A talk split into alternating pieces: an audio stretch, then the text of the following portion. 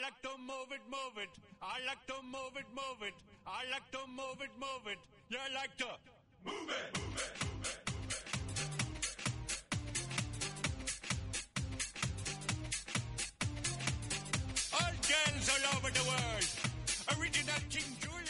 핫하고 도발적인 그녀 이야기 신현주의 핫도그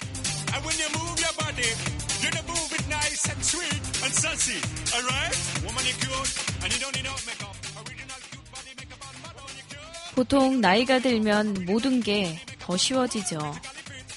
그 반대의 경우도 덜어 있습니다.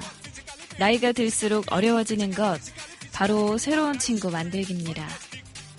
점점 새 친구 사귀기가 참 어려워요. 마음을 쏟아야 하고, 눈치도 봐야 하고, 누군가와 친해지는 일에는 관심과 정성이라는 게 꼭 필요하거든요. 그런데 귀찮은 건 싫다 보니까 새 친구보다는 편한 사람, 기존에 알던 사람, 취향이 맞는 사람을 찾게 되죠. 그렇다면 새 친구는 포기해야 할까요? 저 여기 있습니다. 여러분의 새 친구가 되어드릴게요. 핫하고 도발적인 그녀 이야기 지금부터 시작하겠습니다. 첫 곡으로 밀로우가 부르는 Coming of Age 이곡 들려드릴게요.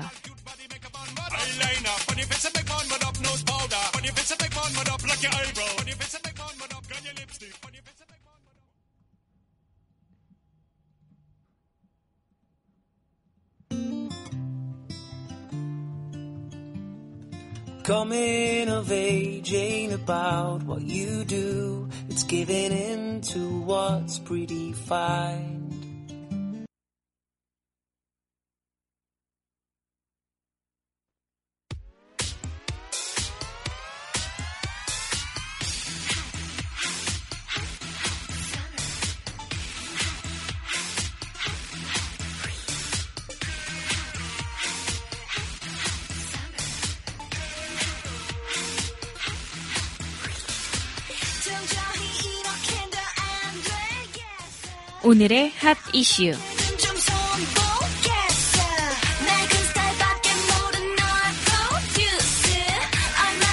질지 좀 알겠어 장기 결석 학생들의 은폐된 죽음이 잇따라서 드러나면서 교육부가 대책을 내놨습니다.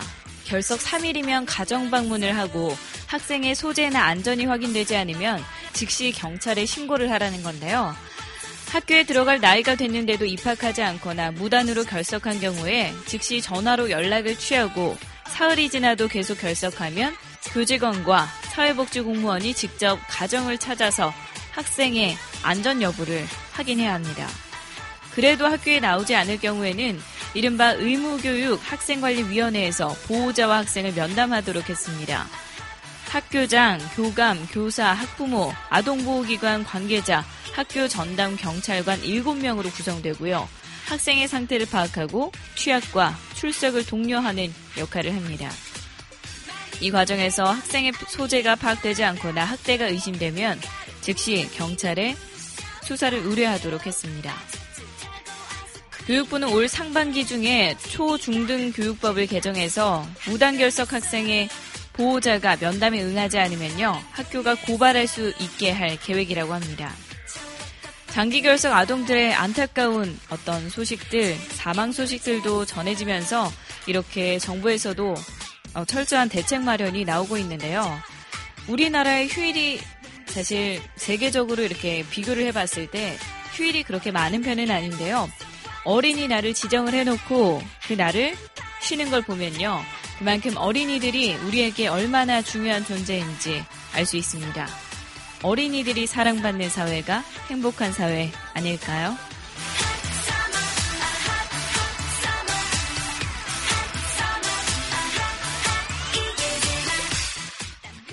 어제 2월 22일은 일본 시네마현이 지정한 다케시마의 날입니다.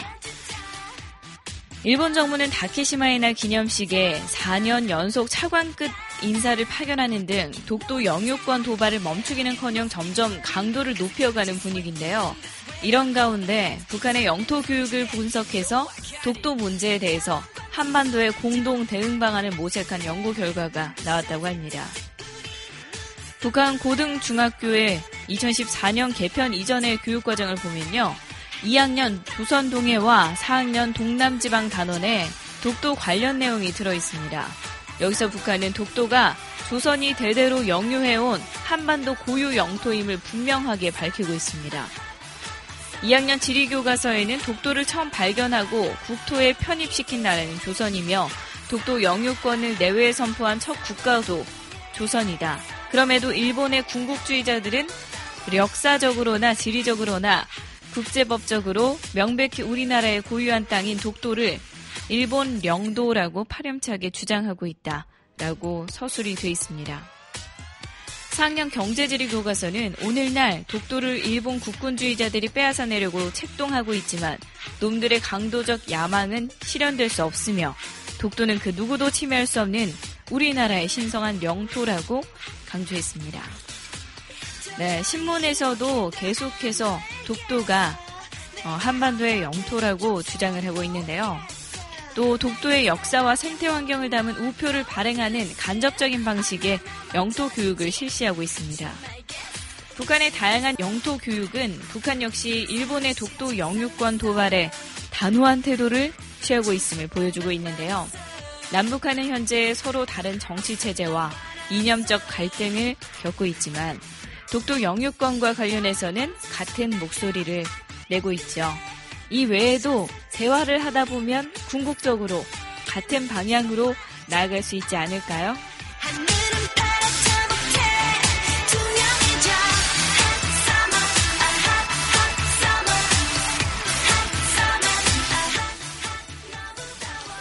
네, 노래 한 곡 듣고 오셔서 핫 이슈 소식 이어가 보겠습니다.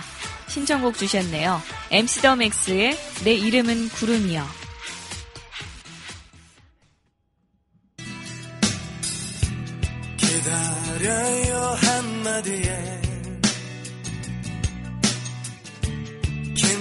세월 살아온 나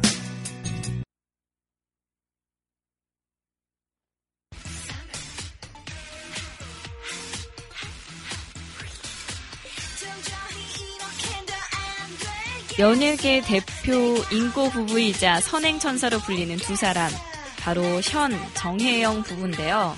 이들 부부의 선행은 대체 어디까지일까요? 이번에는 위기 가정 아동을 위해서 1억 원을 기부했습니다. 현 정혜영 부부가 홀트 아동 복지회를 방문해서 위기 가정 아동 교육비에 써달라며 기부금을 전달했는데요. 위기 가정 지원 프로그램은 소외된 아동들에게 균등한 교육 기회를 보장하기 위한 겁니다. 두 사람은 벌써 8년째 매년 1억씩 위기 가정 아동 교육비를 지원하고 있습니다. 특히 올해는 두 사람이 홀트 아동 복지회 홍보대사로 활동한 지 10주년을 맞아서 의미가 더해지고 있습니다. 이들 부부가 한 기부금이 벌써 40억이라고 하는데요. 정말 대단하죠? 기부? 돈 많으면 나도 하겠다. 라는 생각을 가진 분들이 많다고 합니다. 근데 기부라는 게 이 부부처럼, 현 정영 부부처럼 꼭 큰 돈으로 억 단위로 해야 하는 건 아니죠. 천 원, 이천 원, 만 원, 이만 원이 모여서 또 십시일반 큰 돈이 되는 건데요. 어려운 이웃들을 돕는 현 정혜영 부부 앞으로도 행복한 가정 바라겠습니다.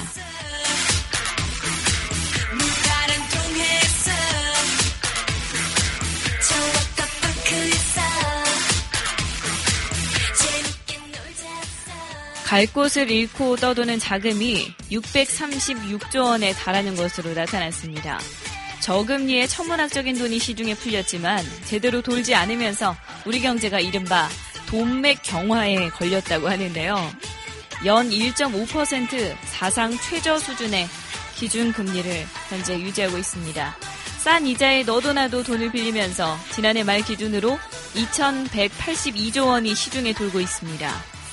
1년 만에 8.6% 늘어난 것으로 2010년 이후에 최대 증가폭인데요.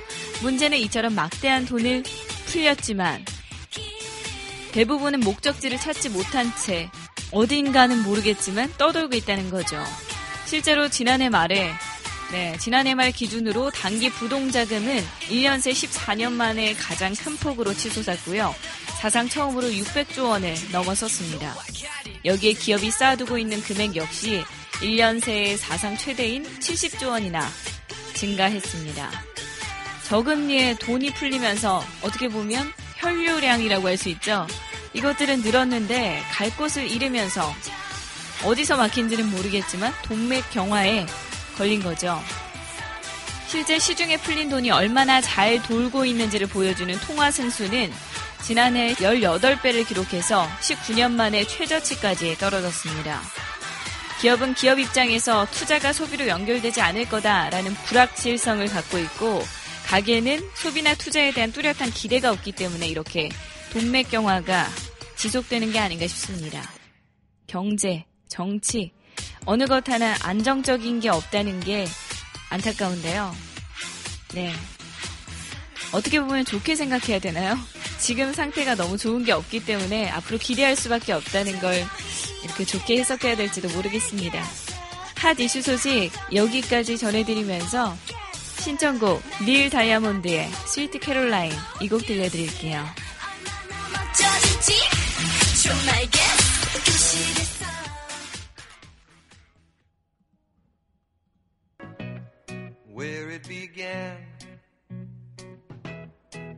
Can't begin to knowing, but then I know it's growing strong.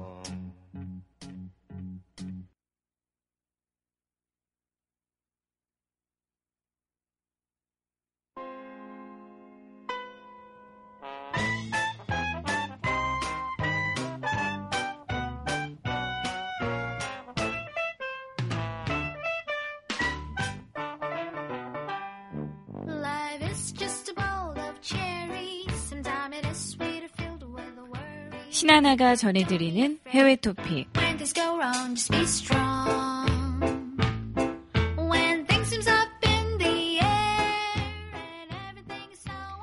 레이벤, 오클리, 베르사체, 돌체앤 가바나 여러분이 알고 있는 수많은 명품 선글라스 브랜드들이 있습니다.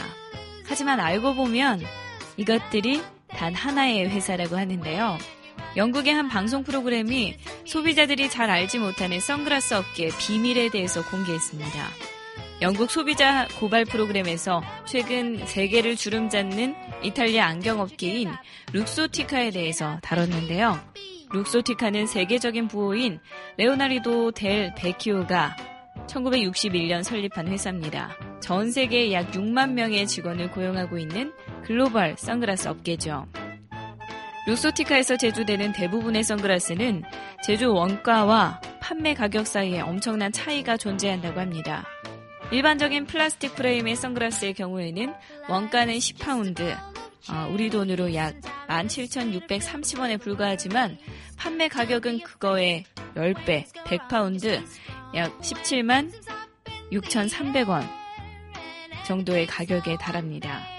판매자가 이익을 얻기 위해서 원가의 유통과 홍보 비용 등등의 알파 값을 더하는 게 당연한 거긴 하지만 뻥튀기가 지나치다고 생각하지 않으세요? 플라스틱보다 값이 조금 더 비싼 티타늄 프레임의 선글라스는요, 제작 원가가 50파운드, 88,150원 정도인데, 판매 가격은 350파운드. 우리 돈으로 61만 7천원 가량까지 껑충 뛰어오릅니다. 프로그램 진행자인 안나 리차드스는 룩소티카는 제조 전 과정을 컨트롤한다. 디자인부터 제품 생산, 유통망 모든 것을 장악하고 있다면서 얼마 전에는 세계 최대 선글라스 소매업체인 선글라스 헛까지 소유하게 되면서 마음대로 가격을 책정할 수 있게 됐다라고 설명했습니다. 룩소티카 선글라스의 제조 원가와 판매 가격 차이 외에도 소비자들이 잘 모르는 사실 중 하나로 룩소티카가 보유한 주요 선글라스 브랜드를 꼽았습니다. 네. 저도 알고 있기도 하고 여러분도 다들 알고 계실 텐데요. 레이밴이나 오클리, 베르사체, 돌체앤가바나 이런 것들이 선글라스로 참 유명하죠. 10개의 자사 브랜드를 소유하고 있습니다. 여기에다가 버버리, 샤넬, 프라다, 불가리 등등 라이센스 브랜드까지 합해서 30개가 넘는 브랜드 제품을 생산하고 있다고 하는데요. 이들 브랜드가 차지하는 시장은 전체 선글라스 시장의 80% 이상을 달합니다.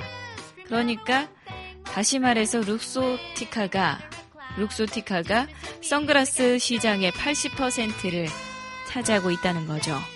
만약 소비자가 다양한 선글라스를 판매하는 유통 매장인 선글라스 헛에 들린다고 해도 실제로 대부분이 이 다른 브랜드의 이름을 하고 있지만 룩소티카의 선글라스라는 거죠. 우리는 그저 다양한 제품들이 각기 다른 브랜드의 것이라고 생각을 하고 있지만 그것은 착각이라는 거죠. 결국 호갱이라는 겁니다. 같은 선글라스에 이 브랜드 박으면 20만원, 또 다른 브랜드 박으면 60만원, 이렇게 되는 거죠. 결국 원가는 비싸봐야 8만원이 조금 넘는다라는 거. 네. 이 글로벌 기업에서 이렇게 전 세계의 사람들을 호갱으로 만드는 이런 경우가 있네요. 어찌됐든 이렇게 소비자 고발 프로그램에서 이런 것들이 하나씩 나와주면 그래도 자극을 받고 조금은 긴장하고 있지 않을까 싶네요.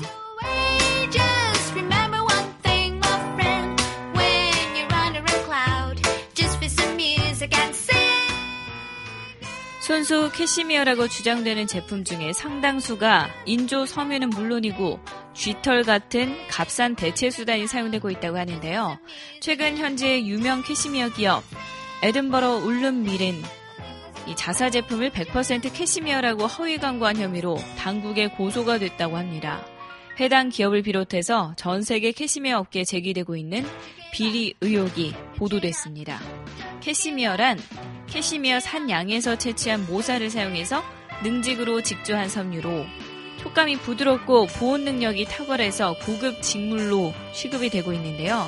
굉장히 얇은데도 어, 이거 한 장만 입어도 어, 두꺼운 어떤 니트보다도 따뜻하다고 합니다. 그런데 캐시미어 산양털 이외에 재료를 어떤 제품에 섞은 뒤에 100% 캐시미어 제품이다 라고 비싼 값에 팔아 넘기는 거죠. 현재 전 세계 캐시미어 연간 생산량은 7,500톤 가량이지만 캐시미어라는 이름으로 판매되는 제품의 판매량이 이런 생산량을 월등히 넘어선다고 합니다. 아니, 시중에 나와 있는 건 7,500톤인데 팔리는 건 그보다 훨씬 더 넘는다고 하니까요. 우리가 100% 캐시미어라고 해서 사는 것들이 사실은 100% 캐시미어가 아니라는 거죠. 에든버러 지역에 위치한 방직 업체 클로스 오브 킹즈 대표이자 업계에서 40여 년의 오랜 경력을 쌓은 말콤 캠벨 역시 지구상의 모든 캐시미어 사냥을 합쳐도 현재 판매되는 것만큼의 캐시미어 제품을 생산하는 게 불가능하다고 말했습니다. 네. 오늘은 해외 토픽이 호갱 특집인가요? 아닙니다. 여러분, 이걸 알고 또 우리는 조심하자는 거죠. 5, 60%의 캐시미어에 50% 혹은 40%의 양모 혹은 야크 털을 섞어 만드는 방법도 굉장히 많이 사용이 된다고 하는데요. 이 경우에는 적발이 결코 쉽지 않다고 합니다. 기초적으로는 아크릴 섬유나 폴리에스테르 섬유를 섞어 만드는 방법이 있다고 합니다. 어, 이 경우에는 조금 더 편하겠죠. 근데 아크릴 섬유나 폴리에스테르를 섞는 경우에는 아마 100% 캐시미어라고 팔지 않을 거예요. 본인들도 양심 있는데, 네. 아마 70%, 80% 캐시미어다. 이렇게 팔겠죠. 집에 100% 캐시미어 니트, 목도리 가지고 계시다면요. 그래, 이건 100% 캐시미어가 맞아. 라고 생각하고 기분 좋게 입으세요, 그냥. 내가 맞다는데 어쩔 겁니까? 그래도 앞으로 캐시미어 사려면 잘 알아보시고 사셔야겠죠?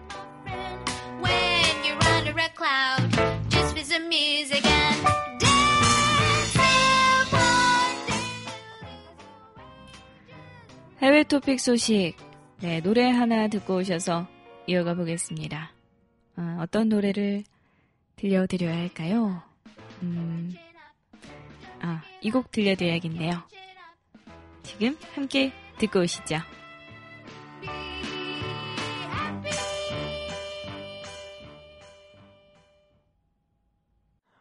Talk anymore. We don't talk anymore. We don't talk anymore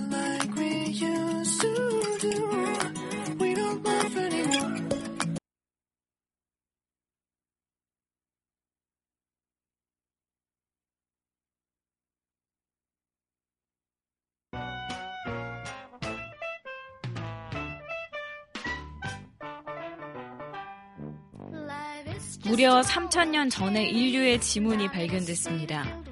최근 3천년 전 고대 이집트관에서 발견된 지문은 미라 제조 과정에 참여했던 기능공의 것으로 추정이 되고 있는데요. 해당 관에는 네스 아문이라는 사자 네스 아문이라는 사제의 미라가 담겨져 있고요. 그는 기원전 천년경에 이집트에서 생존했던 것으로 추정되고 있습니다.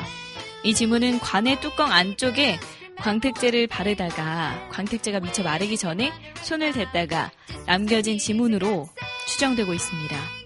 당시에 이 기능공이 이거 손대고 되게 놀라셨을 것 같은데요. 네, 몰래 닿지 않았을까라는 생각이 듭니다. 이 지문이 최초로 발견된 건 11년 전인 2005년이었는데요. 당시에는 화려한 관의 주인인 네사문이나 또 다른 고위 지배 계층의 지문이 아니라는 이유로 학계에 큰 관심을 받지 못했습니다. 하지만 최근 이 관을 소유하고 있는 영국 케임브리지대 피츠 윌리엄 박물관은 이집트 미라의 상태를 더욱 완벽하게 보존해주는 이집트 관의 오랜 역사를 보여주기 위한 전시회에 이를 공개하기로 했습니다. 특히 네스아문관은 현재까지 발견된 이집트 관 중에서 보존 상태가 가장 양호한 것으로 이번 지문은 그의 관을 만들었던 사람에 대해 더욱 자세하게 떠올려 볼 수 있는 기회가 될 거라고 기대를 했습니다. 네, 3천년 전에 만들어진 미라 그리고 어떤 관을 볼 수 있다는 게 놀랍지 않으세요? 우리의 지금 일상도 하루하루도 3천년이 지나면 정말 놀랄 만큼 아니 당시에 이런 게 있었어? 라는 과거가 되어 lose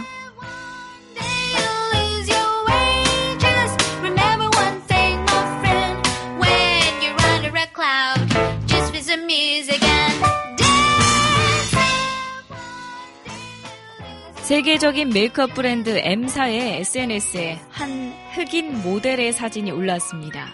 이 페이지를 장식한 모델은 올해 23살인 우간다 출신의 아비토 라굼이라는 모델인데요. 아비토 라굼은 유명 모델 선발 리얼리티 프로그램인 넥스트 톱 모델, 이 아프리칸 버전에서 승리한 뒤에 우승한 뒤에 뉴욕 패션 위크에서 내로라 하는 브랜드의 무대에 서는 등등 활발하게 현재 활동을 하고 있는 그런 모델입니다. 또 최근에는 유명 패션 디자이너 알렉산더 왕의 쇼에서 오프닝을 연 최초의 흑인 모델로 기록되기도 했죠. 이 M 브랜드는 뉴욕 패션 위크에서 자사 립스틱을 바른 라굼의 입술 클로즈업 화보 사진을 SNS에 올렸는데요. 얼마 지나지 않아서 수많은 누리꾼들이 여기에 댓글을 달기 시작했습니다. 댓글에는 인종차별의 뉘앙스를 담은 내용이 가득했는데요. 뭐, 예를 들어서 검둥이 입술, 사진 속 제품 립스틱 컬러는 포도주스, 흑인은 절대 백인 여성만큼 예쁠 수 없다. 혹은 머리를 금발로 염색하고 코 성형 수술을 해야 한다. 라는 직접적인 어떤 인종차별 그리고 외모 지적이 잇따랐습니다. 누구라도 이런 말을 들으면 사실 상처받을 수 있을 텐데요. 라굼은 굉장히 쿨했습니다. 먼저 자신에게 잘 맞는 메이크업을 해준 메이크업 아티스트에게 감사함을 표하면서 자신의 SNS를 통해서 나의 입술이 당신들에게 잠 못 이루는 밤을 선사했다. 라고 대수롭지 않게 반응을 보이기도 했습니다. 인종차별주의자들에 맞서서 그녀를 옹호하는 댓글도 속속들이 등장했습니다. 당신은 퀸입니다. 여왕입니다. 당신의 아름다움을 공유해준 것을 감사하게 생각한다. 라고 응원하기도 했고요. 또 다른 사람은요, 이 모델의 아름다운 입술에 대해 인종차별적인 코멘트가 달렸다는 게 믿기지 않는다. 라고 얘기하기도 했습니다. 네, 일부 댓글에서는 흑인과 백인들 사이에 싸움도 벌어지고요. 서로 비난하기도 하고 또 많은 말들이 오갔습니다. 해당 이미지는 좋아요 19만 개를 얻는 등 화제의 중심에 네, 떠올랐습니다.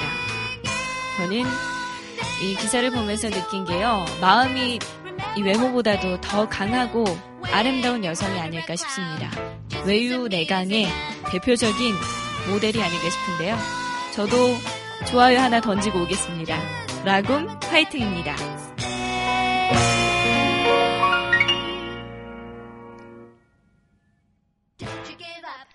해외 토픽 소식은 여기까지 전해드리면서 신청곡 여행 스케치의 집밥 들려드릴게요.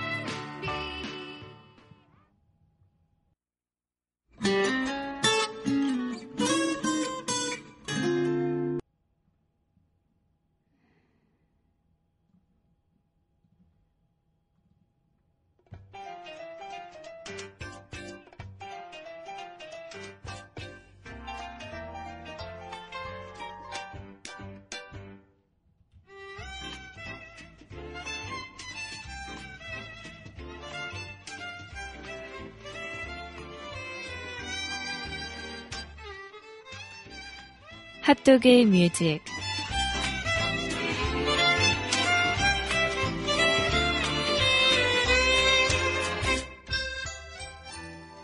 하루 한 곡 여러분과 제가 함께 듣는 핫도그 뮤직 코너입니다. 네, 오늘은 제가 예전에 소개해드린 바 있었던 세시봉, 세시봉의 멤버이신 송창식 씨의 노래 들려드릴 텐데요. 제가 세시봉 멤버 중에 송창식 아저씨의 엄청난 팬이거든요. 그래서 함께 들어볼 노래는요. 1978년에 발표한 앨범 프랑코 로마노 악단에 수록된 사랑이야 라는 곡입니다. 이 곡은 1977년 향군법 위반으로 수감됐을 때 만든 노래라고 하는데요. 면회왔던 부인 한성숙 씨에게 이 노래, 이 곡의 뒷부분을 맡기고 함께 만든 곡이라고 합니다. 많은 분들이 송창식 씨의 노래 떠올리면은요, 고래사냥, 담배가게 아가씨, 가나다라, 이렇게 많이 떠올리실 텐데, 저도 그랬거든요. 이 곡은 그 노래들과는 사뭇 다른 느낌의 곡입니다. 늦은 밤을 잔잔하게 적실 수 있는 그런 노래라고 할까요? 음, 가사에 집중해서 들어주시면 좋을 것 같습니다.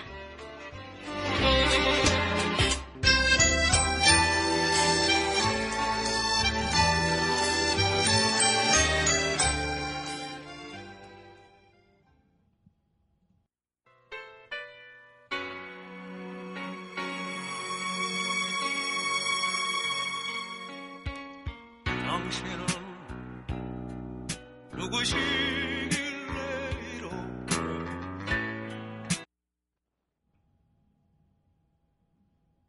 송창식의 사랑이야 듣고 오셨습니다.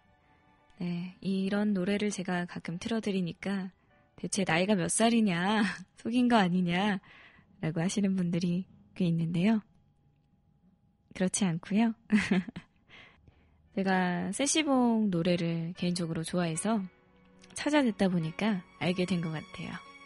이 곡은 뭐 말 그대로 잠들기 전에 따뜻한 차 한 잔 혹은 맥주 한 잔 하면서 듣기 좋은 노래가 아닐까 싶습니다. 저도 오늘 이 노래 들으면서 따뜻한 차 한 잔하고 잠 청해야겠습니다.